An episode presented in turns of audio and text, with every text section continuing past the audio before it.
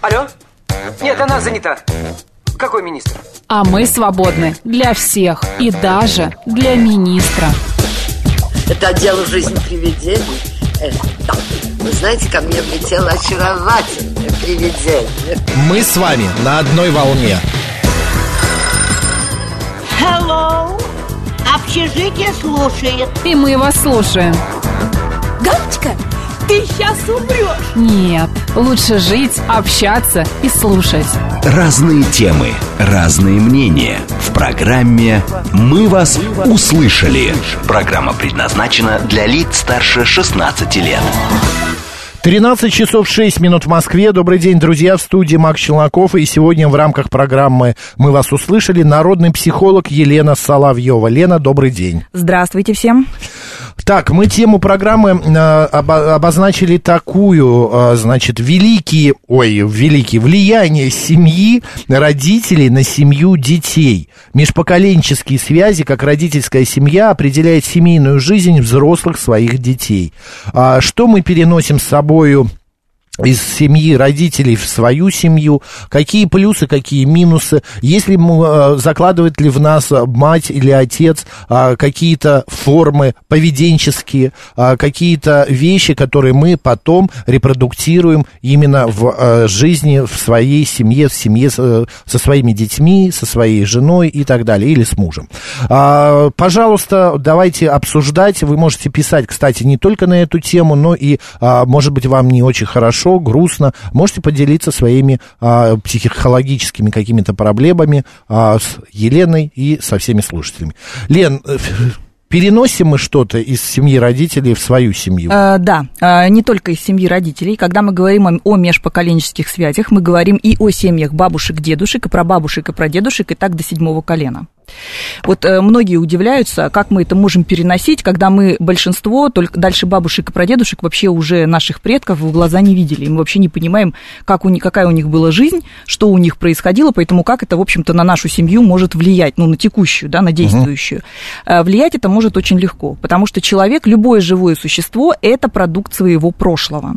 И так выходит, что мы, э, пользуясь паттернами поведения и всяческими эмоциональными паттернами, когда люди как-то выражают свои эмоции, мы программируем себя.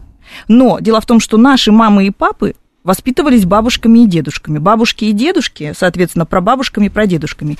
И большое количество информационных пластов, оно все переходит, вот прям фактически негласно на таком энергетическом уровне и детьми воспринимается. Но мы, когда, э, например, нас воспитывают, да, э, это говорят все, вот прям сто процентов, и мамы, и э, дочери. Я так со своими детьми поступать не буду, как Да. делает, э, значит, моя мама или как делал мой папа. А, но все равно мы идем и делаем. Да, мы так говорим всегда, ну, потому что особенно в пубертатном периоде, когда мы очень хотим бунтовать против родителей, ну, помните, мы с вами говорили, да, что Да, это неизбежный э, этап развития, мы говорим, вот мы так делать никогда не будем. Более того, мы очень часто живем с установкой, что мы так делать никогда не будем, но потом по каким-то причинам выясняется, что именно так мы и делаем, именно такой же сценарий и повторяем. Вот то, что Почему? мы записали. Есть потому что, это да, что, потому что существует, потому что существует бессознательно, и потому что существует понятие кровного родства. Вот здесь очень важно. Я приведу такой пример, как, как вообще передаются, для того, чтобы сейчас некоторые слушатели, которые очень материально ориентированы, они не сказали, вот вы опять говорите про какие-то такие материи, в которых сложно разобраться, очень попахивает каким-то мистицизмом. Да что тут сложно? Наоборот, тема совершенно такая проста, как мир. Я всегда, э, когда своим, например, клиентам в психологии объясняю, как работают семейные программы, даже которых вы не замечаете, не отслеживаете, привожу такой пример. Вот представьте, например, мы с вами встанем у помойки. Там Так. будет, там будет очень тошнотворный запах. Ну, от любой помойки очень тошнотворный запах, правильно? Мы его будем чувствовать. Мы скривимся, скажем, фу, как тут воняет. И по каким-то причинам мы у этой помойки простоим час или два. Ну, вот нам надо будет. Через два часа мы перестанем чувствовать этот запах. Не потому, что его... Да, это называется, мозг изменил наши рецепторные сигналы, и запах есть, но мы его не ощущаем. Понимаете, мы принюхались. Точно так же происходит с болью. Называется дуга боли. Если нам, у нас что-то очень долго болит, например, зуб под пломбой, Мы ходим, у нас сначала болит, болит, болит, а потом «А, перестало болеть. Нет, зуб в этот момент или какой-то орган болит, а мы перестали чувствовать, что он болит. Вот э, так же происходит с напряжением. Внутри семьи, касаемо каких-то вопросов или ситуаций, происходит внутрисемейное напряжение. И что такое фоновая тревога? Фоновая тревога – это тогда, когда наш мозг, он взял и перестроил уже сигналы. То есть у нас тревога есть за какие-то моменты, Триггерные позиции какие-то есть, но мы их не чувствуем. Вот как с запахом. Мы просто, то есть мы тревожимся касательно такого, такого, такого, такого вопроса, как наша прабабушка или наша прапрабабушка. Но угу. мы этого не чувствуем, мы не замечаем. А впитываем мы это с воспитательной системой и не только с тем, что проговаривается, но прежде всего с тем, что умалчивается и табуируется в семье.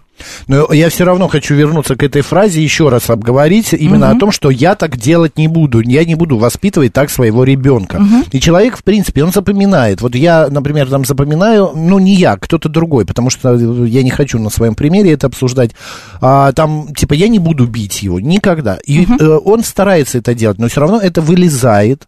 Человек, получается, что? Он уже запрограммирован, его запрограммировала мама, и, и она так сделала, хотя она наверняка тоже не хотела бы бить этого э, своего сына, дочь. Я объясню. Вот когда, мы, когда вот так вот, э, что такое бессознательное? Бессознательное мы можем... Вот, да, угу. я не могу до конца понять, что такое бессознательное. Это где? У нас в памяти осталось? Или что? Как это определить, понять? И можно да, ли это, это некий, изменить? Это некий информационный фон, который мы не можем осознать. То есть мы об этом знаем, но мы не можем это проявить для себя. Это некое знание, которое не находится у нас в активном разуме. Это изменить можно? Да. Это, смотрите, как, как? работает «я никогда не буду бить ребенка». Смотрите, да. например, э, вы, э, вас били родители, и вы говорили, ну вот я, когда вырасту, я своего ребенка бить никогда не буду. Меня не били. К примеру, к примеру. Хорошо. И вот вы вырастаете, у вас появляется ребенок, и вы строите воспитательную систему по принципу «я не буду его бить, даже если мне хочется, потому что я так себе пообещала. Меня били, желание ударить есть, Угу. Но бить я не буду. И знаете, что будет делать в этот момент ребенок? Ребенок это аватар нашего бессознательного, родительского бессознательного. Ребенок делать будет все, чтобы вывести мать или отца, которые так себе пообещали, чтобы он раз и ударил все равно ребенок будет так себя вести, что невозможно будет уже контролировать. Именно потому, что есть бессознательный посыл. Я тебя бить не буду. Но при этом хотелось бы, потому что внутри его семьи это было допустимо, это было нормой, это было, ну, как бы, а чего такого? В советском периоде многих людей, детей били, и не считалось это. А в домострое там вообще пункты были прописаны, когда, как надо бить жену, как надо бить детей что дети считались слугами. Весело. А, Наталья пишет, это как та девочка в школе удивлялась злой учительнице, а став взрослой тоже учительницей, оказалась такой же. А, есть такой а, момент, я вот буквально в выходные видел, смотрел фильм, не помню уже название, как-то он пролетел, но смысл следующий. А, род женщин, вот прабабушка, бабушка, мама и э, вот в наше время живущая женщина, а, у них один и тот же сценарий по жизни. Э, вышли замуж рано, родили, а, родился ребенок, дочь, а затем муж уходит. И все, и больше они замуж не выходят. И вот эта женщина тоже боится, что ее будет ждать такая же судьба, как ее маму, бабушку и прабабушку. И она всякие э, способы придумывает, как вот э, выйти замуж, тут же развестись и выйти потом замуж уже надолго. Ну, поменять uh-huh. судьбу. Как это называется? Что это такое, когда из поколения в поколение повторяется сценарий? Да, это и есть вот этот семейный сценарий, вот такой яркий. И вот смотрите, когда мы можем Но из поколения... Это, Лен, сейчас, угу. это совпадение или, правда, это уже в голове у той женщины, следующей, у бабушки сидит, что ее мама а, развелась там через два года и осталась одинокой матерью? В том случае, если мы можем это отследить, это уже полдела. Когда человек может отследить, что у него во внутри семейной системе существует какая-то странная ситуация с разводами или уходами мужей, там, жен, какая-то странная ситуация с непредвиденными непредвиденными смертями, очень похоже. Какая-то странная ситуация с потерей достатка. Вот человек имел-имел, все, а потом раз его, одного раскулачили, другого репрессировали, а я вообще обанкротился, все потерял. Какая-то странная ситуация со здоровьем. У всех все время после 40 лет начинает одно и то же болеть. Вот если это можно отследить, это уже полдела. Вот, пожалуйста, это семейный сценарий, который передается по бессознательной линии да, это угу. уже полдела. Поэтому с этим можно действительно что-то сделать для того, чтобы создать свой собственный семейный сценарий с абсолютным уважением к тому, что передали предки. Но очень часто люди не могут это осознать. Вот когда Зигмунд Фрейд писал свою работу «Тотем и табу», он писал, что чувства передаются из поколения в поколение. А что такое, когда вы сказали, эта женщина боится? Страх – это же чувство. Ну, Да? Конечно, да. передаются из поколения в поколение. Они всегда привязаны к ошибке или к травме и, к сожалению, не находятся в осознанном. В 60-х, 70-х годах был огромный бунт, бум, бунт, бум работ именно по трансгенерационной проблематике, вот про вот этим Мгм. межпоколенческим связям. Все психологи этим интересовались. Почему? Потому что родилось огромное поколение шестидесятников, очень странных людей. Потом выяснили, почему это произошло, я сейчас чуть попозже об этом скажу.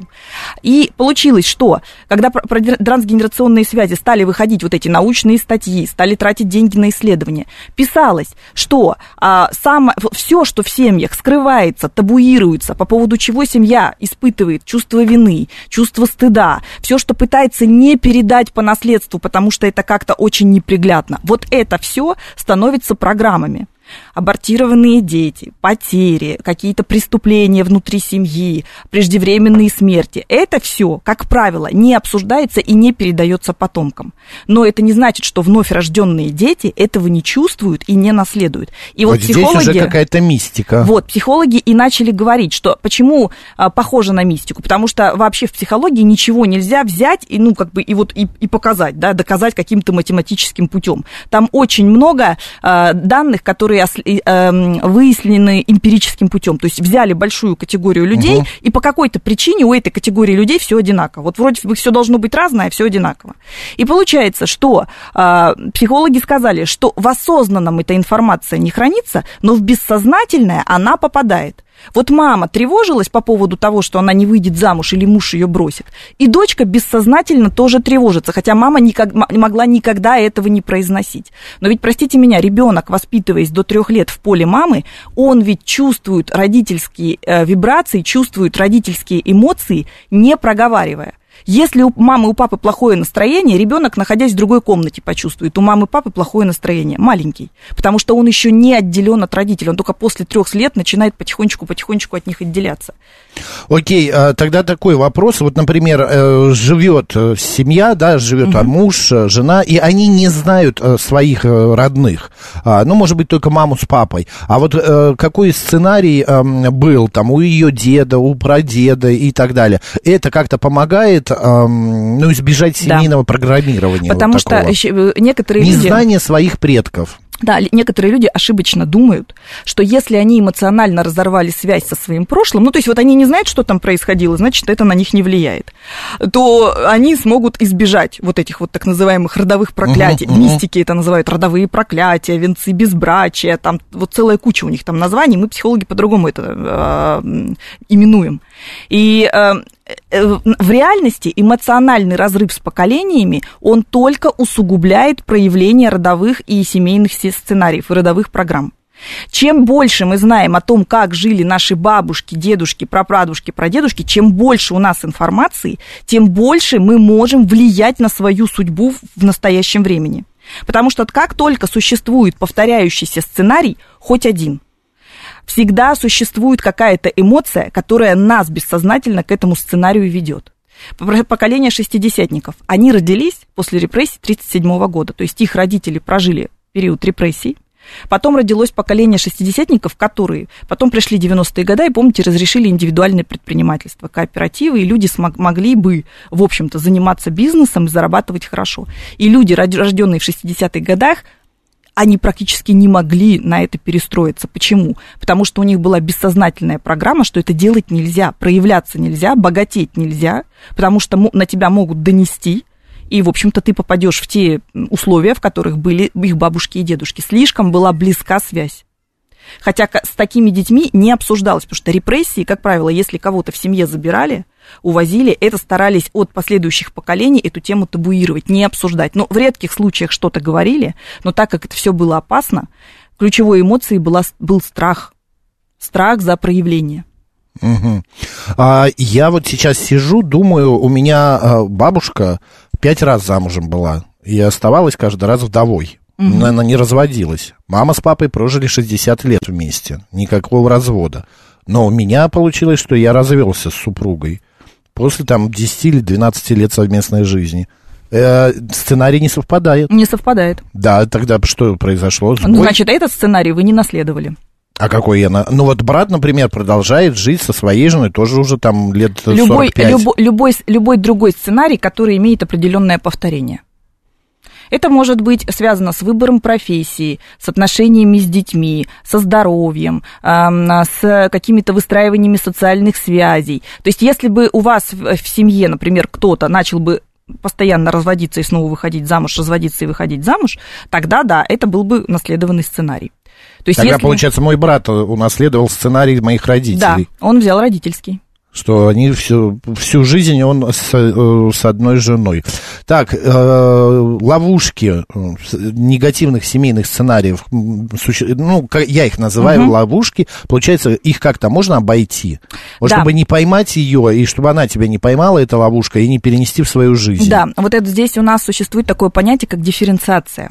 Дифференциация это не тогда, когда мы э, отрицаем, что в нашей семье или в наших таких каких-то поколениях были вот, э, ну, определенные обстоятельства, а когда мы можем выстроить как бы свое собственное я. То есть мы говорим, что да, вот это все с нами происходило, в моей семье это происходило, но я буду выстраивать свой собственный уникальный сценарий. Дифференциация это не тогда, когда мы отказываемся и забываем от того, что Мгм. было, а мы на основе того опыта, то есть мы берем опыт и выстраиваем свой собственный сценарий. Ну, допустим, женщина, которая знает, что у нее там в, в роду многие женщины страдали от того, что они оставались вдовами или от них уходили мужья. Ну, вот как, какой-то некий повторяющийся сценарий, да, родовой она, понимая, что есть такой, такая программа, может выстраивать взаимодействие с мужчинами, привлекая вообще не тех мужчин, которые будут уходить.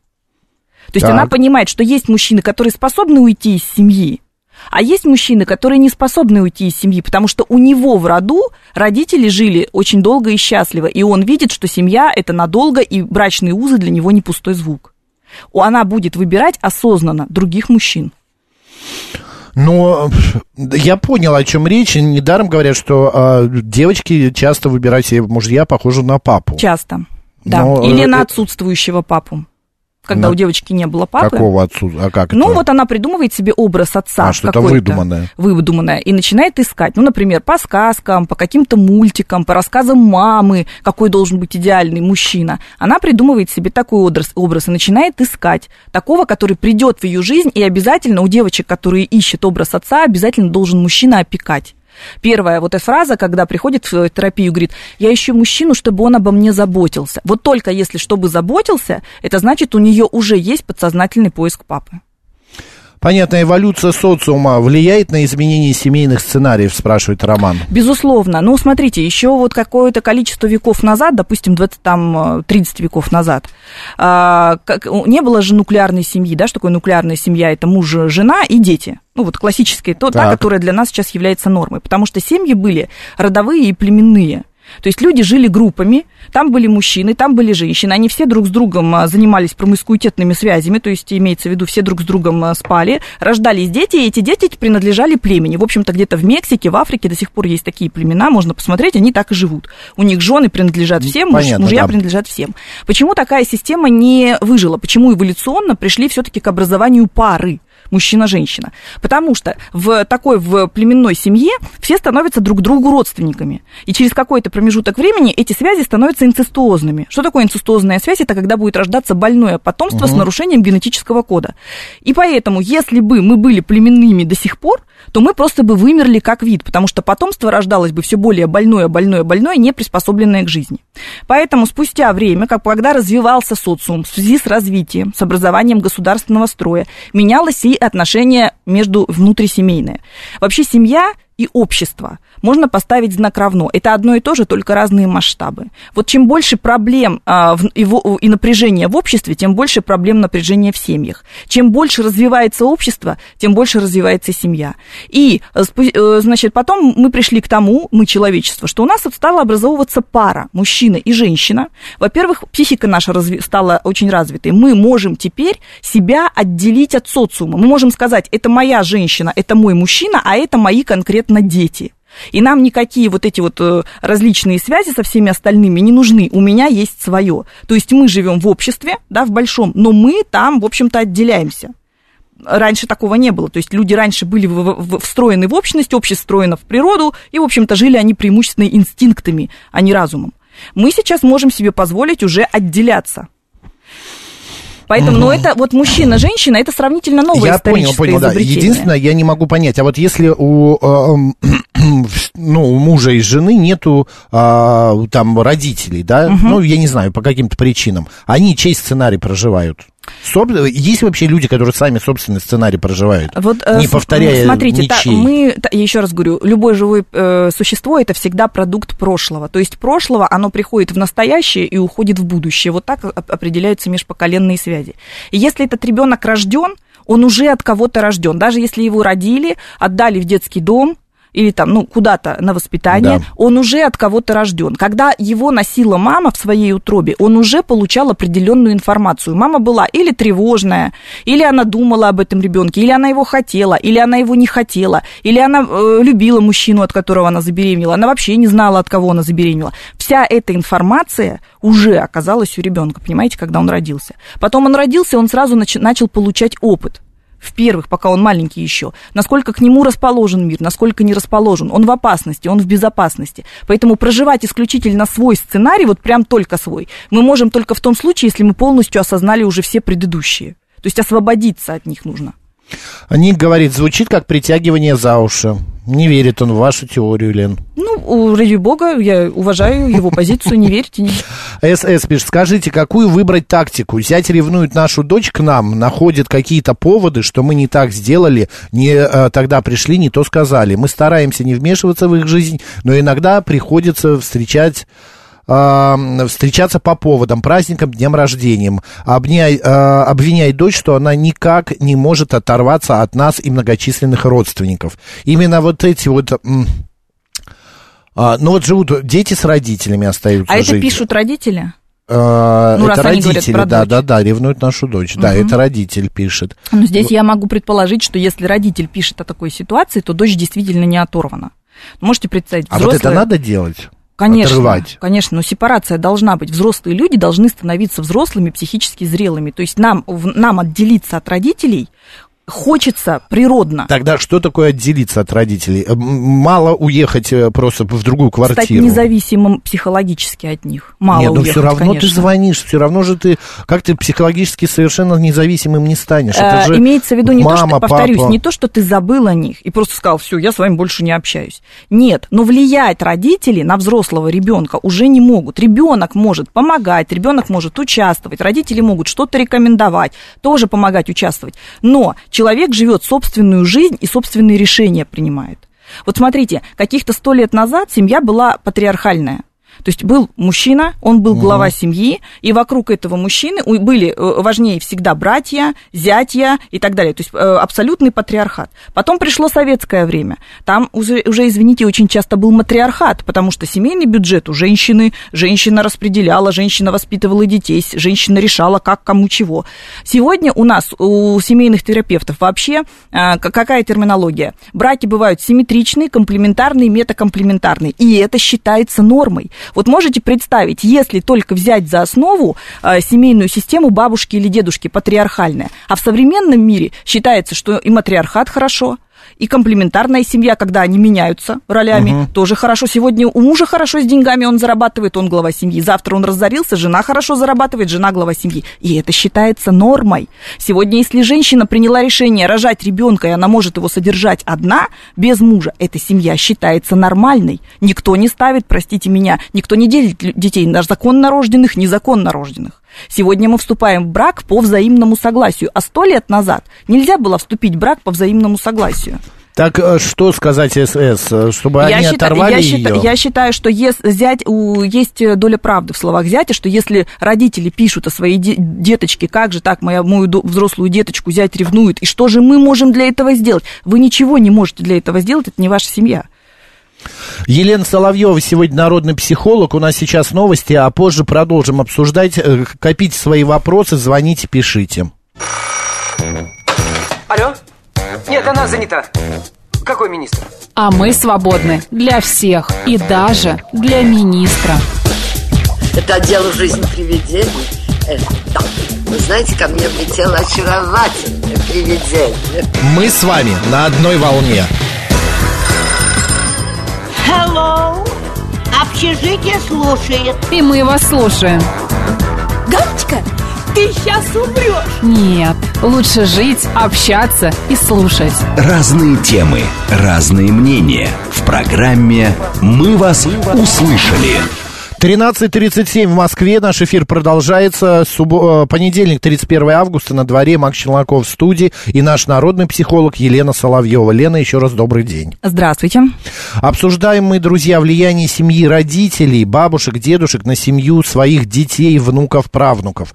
А что мы берем из жизни родителей, семейной жизни, и привносим в нашу а, жизнь? Как это все происходит? Кто-то написал, что мы практически сценарий а, битвы экстрасенсов на ТНТ.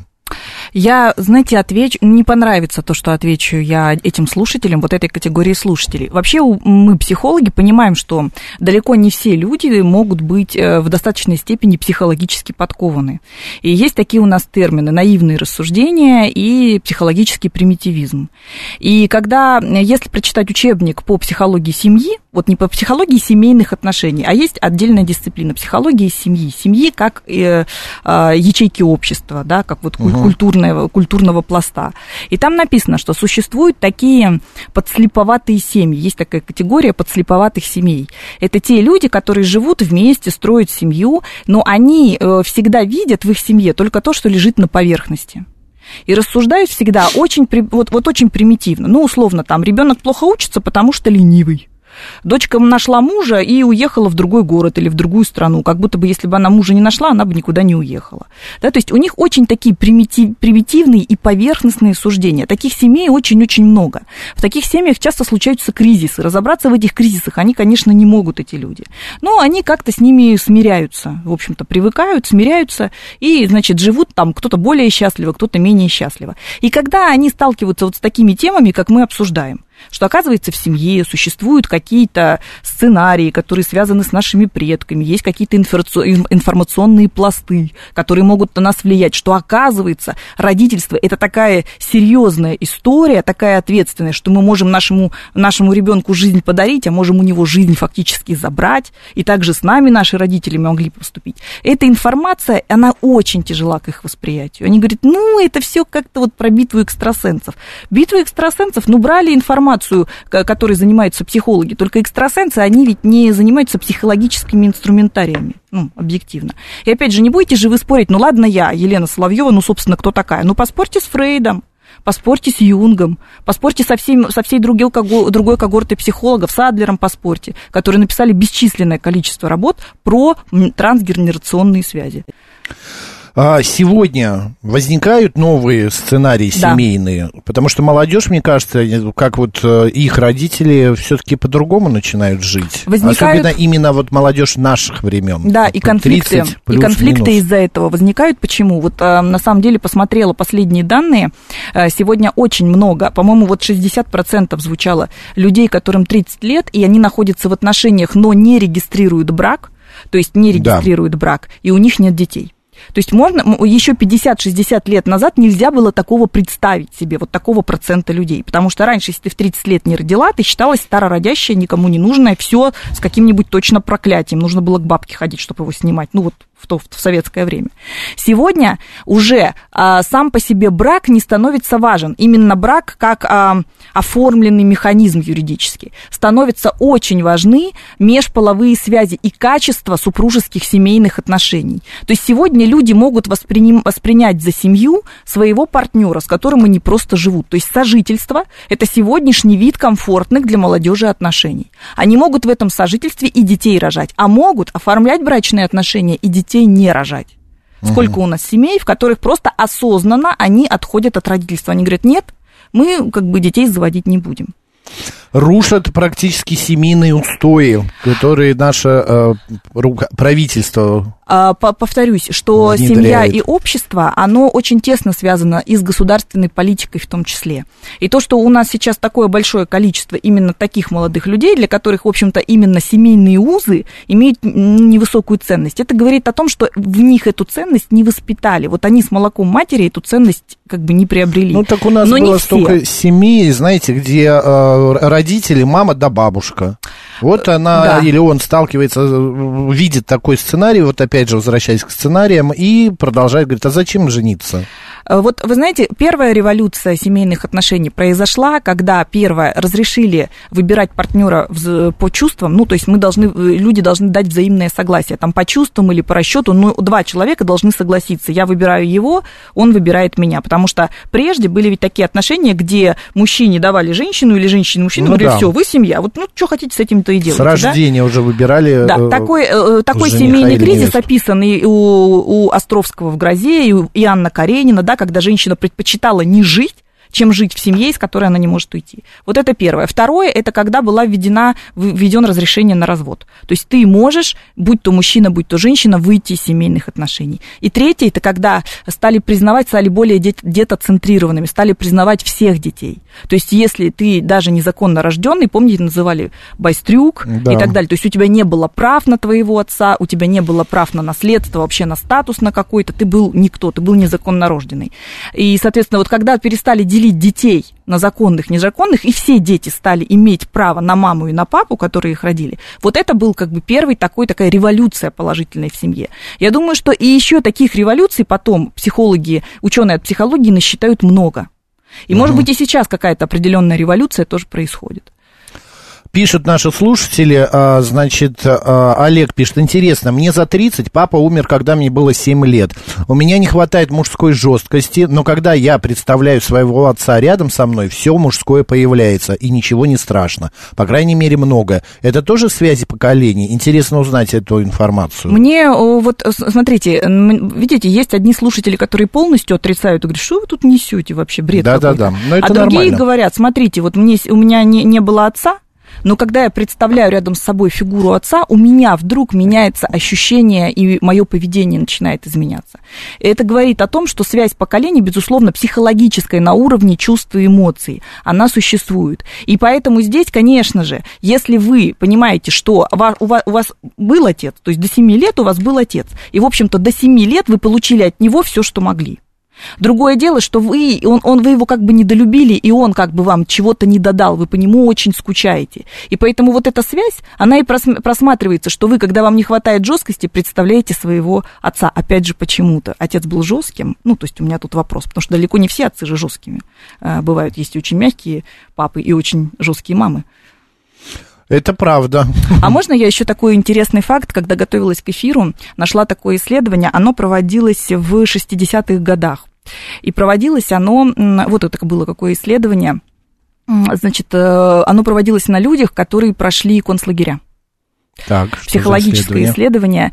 Э, к- а, Люди, прошедшие в концлагерях, очень часто теряли своих детей в концлагерях, потому что вы знаете, что туда часто ссылали семьями. Мгм. И детей там разделяли с родителями, родители очень часто были свидетелями смертей своих детей. И вот люди прошли концлагеря, вышли как бы в нормальную жизнь, ну, каким-то образом адаптировались и э, стали пробовать рожать новых детей.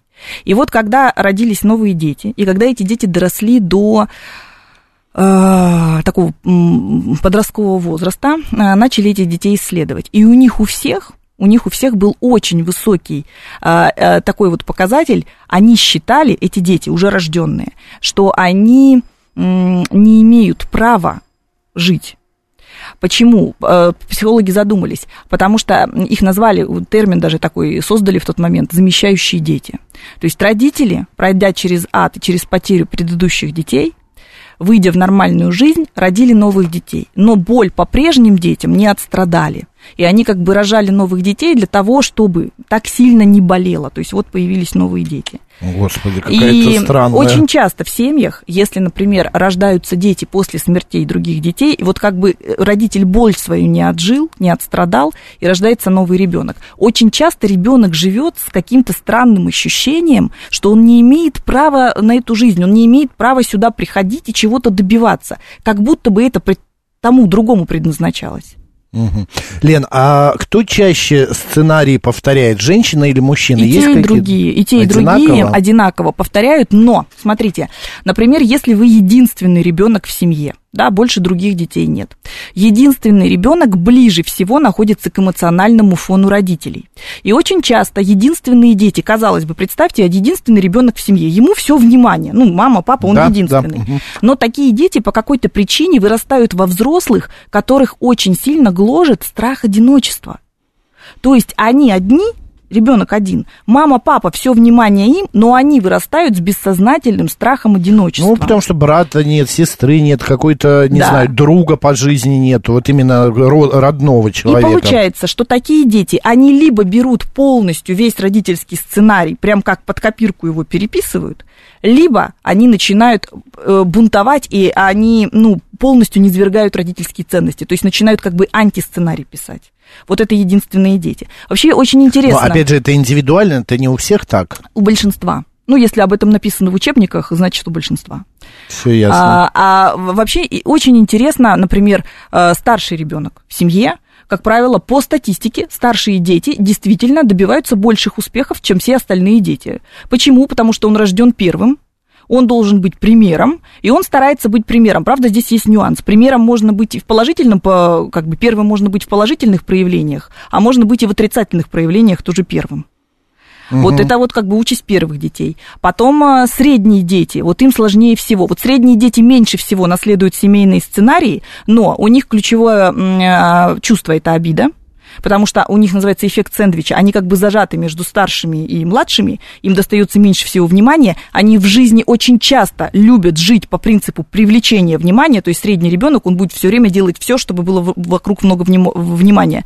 Но они вырастают независимыми. Вот средние дети именно. А младшие – это так называемый функциональный ребенок. Очень часто младшие дети остаются с родителями, когда нужно доживать старость, и ухаживают за ними, и очень близко к ним находятся. И младшие дети – это вырастают такие взрослые, которые очень легко принимают любое покровительство. Ну, потому что они были младшие, у него были там братья и сестры старшие, все о нем заботились, поэтому, ну, в общем-то, любая помощь, любое покровительство приветствуется.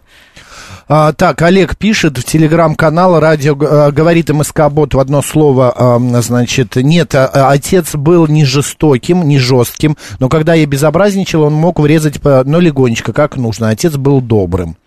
А, есть какой-то комментарий? Да, был добрым, но мог врезать. Это, конечно, ребенок только может так себе объяснить. Мне могут врезать, но папа добрый. Поэтому, ну, наверное, все-таки жестким был человеком, просто мальчик так воспринимал. Ну, очень тяжело взять и себе сказать, мой родитель злой. Потому что даже если агрессоры люди и очень плохо относятся к своим детям, а дети их начинают защищать.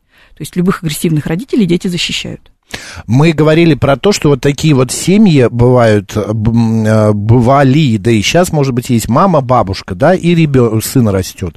Сын какой сценарий по- может взять? Мамы и бабушки, ну, так как у него, ну, опять же, если у него есть рассказы о, о его отце, да, у него же есть определенная генетическая память, есть рассказы, есть некие интерпретации, которые он от мамы и бабушки Да это слышит. наверняка выдуманные Если есть, рассказы. а даже если и выдумая, а какая разница? Ребенку, ребенок воспримет все, что ему дают. А, кстати говоря, если он общается еще с родственником по, папе- по папиной линии, ну так же бывает, отца нет, но есть бабушка с той стороны, дедушка с той стороны, то все равно так или иначе в ту семью он будет погружен. Но чаще всего, конечно, берут материнские и бабушкинские. Именно поэтому мальчики, которых растили мамы без отцов, они, конечно, часто и инициируют себя с женским поведением, и им, им очень тяжело быть э, настойчивыми, брутальными, агрессивными. То есть они природно э, больше склонны именно к женскому поведению. А, Наталья пишет, Елена все грамотно и понятно объясняет, спасибо большое. Так, Вам а вот спасибо. пишет еще слушатель, меня отец лупил, но мне кажется, мало меня лупил, очень жестокий человек, но сейчас возрастом стал другим, а, ну, стал другим. Ну, вот такое вот мнение, значит. Ну, ну, если вы, вот знаете, в семье э, есть одно, одна категория, наверное, нигде она так не проявляется ярко, как в семье, называется прощение. Прощения. Далеко не все в семьях может быть гладко. Далеко не все наши предки были идеальные предки. Бывают действительно, скажем так, такие родственники, о которых не хочется ни говорить, ни вспоминать, ни даже э, вообще чувствовать себя сопричастными к этим людям. Но прощение в семье имеет невероятную роль. Именно через прощение... Прощение вы имеете в виду какое? Попросить прощения Нет, нет, или нет, простить? простить. Простить. А что такого надо сделать, что прям-то Ну вот если, если остаться? агрессивный, ну если агрессивный родитель лупил тебя в детстве, издевался над тобой, вот когда ты вырастаешь, очень тяжело таких меня- родителей простить. У меня у мамы была, и, как я сейчас понимаю, это защитная реакция такая. Она вот, э, история, я сижу на кухне, там большой табурет, большой Да, табурет. да, да. А позади, знаете, были такие мебель, пеналы назывались. А, длинный шкаф один стоит, и у него ручки, довольно острые, ручки железные. И я сижу на этом табурете, качаюсь. Мама поворачивается, одна спиной говорит, оставь, э, остановись, иначе упадешь. Я останавливаюсь. Она отворачивается, я опять. Короче, я, понятное дело, я падаю, этой ручкой продираю себе вот так, срываю кожу, царапаю от копчика и до шеи. Она не подбег- по- подбегает, и нет, чтобы там, ой, сына, ой, сына, она по пятой точке мне дыр, дыр, дыр, я ж тебе говорила, что ты упадешь. Она, понятное дело, пугается, она, понятное дело, а, но это же не говорит о том, что она жесткая или какая-то хотела меня... э, Здесь мы говорим с вами о ситуационном побить. поведении, да, о ситуационном И поведении. это вот было случилось. постоянно. Вот как только я в какую-то а, попадал а, беду, а, вот такая вот защитная реакция. А вот была. теперь, а вот теперь я вам такой пример приведу. Э, Мальчик или девочка находятся дома, играют, ну, допустим, 3, 5, 7 лет, вот такой примерно возраст ребенка, и мальчик или девочка знает, что по звуку шагов папы, как он подходит, как он вставляет ключ в прихожей, можно определить, он сейчас зайдет и всех начнет лупить, или он сейчас зайдет, ляжет на диван, включит телевизор, и как бы все будет хорошо. То есть по звуку шагов дети определяют, им сейчас прятаться, бежать искать куда-то защиты, или все-таки сейчас им грозит опасность, или их пронесет. Понимаете? Да. И вот такие дети, когда они вырастают во взрослых, а они вырастают во взрослых, ну да, их не убили там, потому что есть родители, которые убивают, но их не убили. А, они куда девают эту фоновую тревогу, к которой они привыкли, когда они по звуку шагов или по голосу папы, или по времени, когда папа, если он в 7 часов еще не пришел, значит, он в 9 придет уже э, на рогах, и все, тушите свет, да, это будет скандал. Когда они не знают, как, как очень часто мне клиенты говорят в терапии, мы утром уходим в школу, и в семье все хорошо, а вечером там уже мы пришли из школы, и все, и уже побитая посуда, уже э, кровь у мамы на лице, уже папа разъяренный Не, ну это уже лупит. что-то какой-то трэш прям, Лен. Но это такой трэш, который имеет место, и имеет место часто. И было, и раньше, и сейчас, и всегда. Во многих семьях. И многие это подтвердят. Ну, кто скажет, у меня в семье такого не было. Искренне вам, честно, по-белому завидую, что у Нет, вас у меня семье в семье такого. вот такого никогда не было, чтобы папа поднял руку на маму, да вы что, мама мо- могла, но папа нет, никогда, и, да и мама этого никогда не делала, но могла бы по своему темпераменту, Очень часто в в тех семьях, которые имеют эм, корни деревенские, а в, дере- в, деревнях, в деревнях очень долго жили еще по законам домостроя. А повторюсь, раньше э, домашнее насилие это не было никакое насилие. И, значит, если вы почитаете домострой, а я как филолог, я читала эту литературу, там есть, э, значит, такие пункты, что если ты хорошо, в хороших отношениях своей женой, то тогда тебе надо бить жену, чтобы никто этого не видел. То есть раз в неделю по расписанию нужно бить жену. Но у вас хорошие отношения, это никто не должен видеть. Но если только жена тебя разозлила, мужа, ты должен бить ее у всех на глазах. Все должны видеть, что ты ее бьешь, ты ее А наказываешь. зачем раз в неделю жить, чтобы никто не, а, бить, чтобы никто не видел? Считалось, что Это что, таким образом, воспитание? э, считалось, что таким образом мужчина доминирует, да, то есть он воспитывает жену, чтобы она все время ему подчинялась, потому что вся иерархия семейная строилась именно на подчинении. Я так рад, что мы живем не в те времена, и что домостроя нету сейчас. а есть сейчас Это- найдутся какие-нибудь слушатели, которые напишут, вы что? Это же самые-самые скрепы, так сказать, а вы сейчас их Ради пытаетесь бога. попрать. А, слушатель пишет, Артем, я своего отца в молодости избил до полусмерти. По мнению психолога, он меня простил? Ну, я не знаю, если вы работали над этим прощением, может быть, он и простил. Но если нет, то не могу сказать. Вот очень мало мне информации. То, что вы избили отца до полусмерти, за что, как это было, почему, что было потом, общались, вы не общались, обсуждались, не обсуждались. Ну, поэтому я говорю, Максим, для меня это не является как для психолога. То есть я очень много вижу таких ситуаций каждый день Для ежедневно. меня это является как раз тем, что не укладывается в голове такие э, отношения. Я младшая в семье, и мне все время приходилось доказывать, что я это я, а не просто сестра или младшая, пишет Юля. Ну, вот э, так было выстроено взаимодействие, что я это я, и я, я думаю, что это как-то проявилось и когда вы выросли, Юль. То есть вы и сейчас каким-то образом доказываете, что вы это вы, именно потому что вам в семье приходилось это делать. А, вот а, пишет а, Лилия Ю, спрашивает, э, спасибо, Елена, за эфир. Что рекомендуете с единственным ребенком, чтобы не было страха одиночества? Э, Что рекомендую единство? Если нет возможности завести уже вторых детей, тогда этот ребенок должен быть максимально социализирован и интегрирован в среду других детей в семье. То есть все-таки еще, понимаете, когда ошибочно полагать, что когда мы приходим в семью, вообще в любой вид отношений, мы приходим и начинаем ситуационно принимать решения, как мы будем реагировать на ссоры, как мы будем реагировать там, на какие-то покупки, на измены, на, какой, на какой-то выбор, на планы. Мы приходим уже с представлением, как мы будем себя вести. И вот ваш ребенок для того, чтобы заиметь как можно большее количество представлений, он должен понимать, что да, вот в своей семье у мамы и папы он один – он один. Мгм. Но существует большое количество внутрисемейных связей. Значит, такой ребенок должен быть погружен. Братья, сестры, социальные контакты. Но при этом вы можете также держать в голове, что он может вырасти с этим ощущением одиночества. Когда он вырастет, он сможет с этим что-то сделать. Он может как минимум пойти к психотерапевту и это проработать. Как, как вариант. Понятно. А, э, 504 сообщает, отца у меня никогда не было и никогда не надо было. А, когда он вдруг появился на похоронах мамы, впервые его увидел, мне было неприятно. Моя семья – это моя мама, это совершенно полноценное было всегда. Во все эти проекции я совершенно не верю. Люди могут вынести травмы из любого случая в детстве, просто не так понять. Ну, здесь видите, как очень жестко прослеживается обида на отца. Да, Поэтому, в общем-то, даже по этому сообщению я могу сказать, что у него точно не проработанная травма у этого слушателя по отношению к родительским отношениям с отцом. Я не знаю, как это читать. А, Что, нас там прокляли? Нет, Предали э, анафеме? на- не прокляли, просто это у- уму непостижимо. Меня папа тоже очень сильно наказывал, на крюки за ребра подвешивал и кровати привязывал, потом плеткой избивал, но я все равно его люблю, он воспитал меня жизнью. Вот, это называется стокгольмский синдром, да, когда Мамочки. родители очень сильно издеваются над детьми, но дети вырастают Зачем абсолютно... тогда этим родителям дети? Вот объясните мне, пожалуйста, пусть издевается Вот над смотрите, когда, собою. когда я сейчас Тебя говорила... подвесить за крючки. Дайте мне вот две минутки, я вам объясню. Вот Да сейчас в голове не... Э, Сейчас существуют семьи, которые совершенно сознательно выбирают не рожать детей. И я могу предположить, что таким людям действительно дети не нужны. И так как у них сейчас в современном обществе есть такая возможность, вот понимаете, в, в- в обществе там 30-40 лет назад люди, которые выбирали не рожать детей, подвергались огромному внешнему э, давлению. Им все время все говорили, надо рожать. Как это вы живете и не рожаете? Как это вы живете? А детям не надо. Вот они психически незрелые, психически неустойчивые, они испытывают агрессию по отношению к маленьким детям, они не хотят нести ответственность. Допустим, они вот такие. И они соединяются сейчас в пары. Детей не рожают, но и никого за крюки не подвешивают. Окей.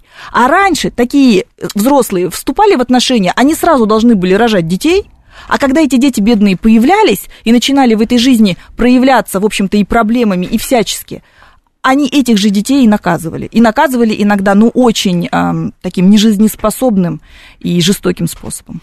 Ой, все, я не могу больше читать. Э, Подвешивать ребенка за, на крюки за ребра, это, это, это человек не должен быть э, родителем. Надеюсь, Лунатик, вы так не ведете себя со своими детьми. Лен, спасибо большое. Народный психолог Елена Соловьева была с нами. Говорили о влиянии семьи родителей на семью детей. Макс Челноков был с вами. Оставайтесь с радио, говорит Москва. Пока.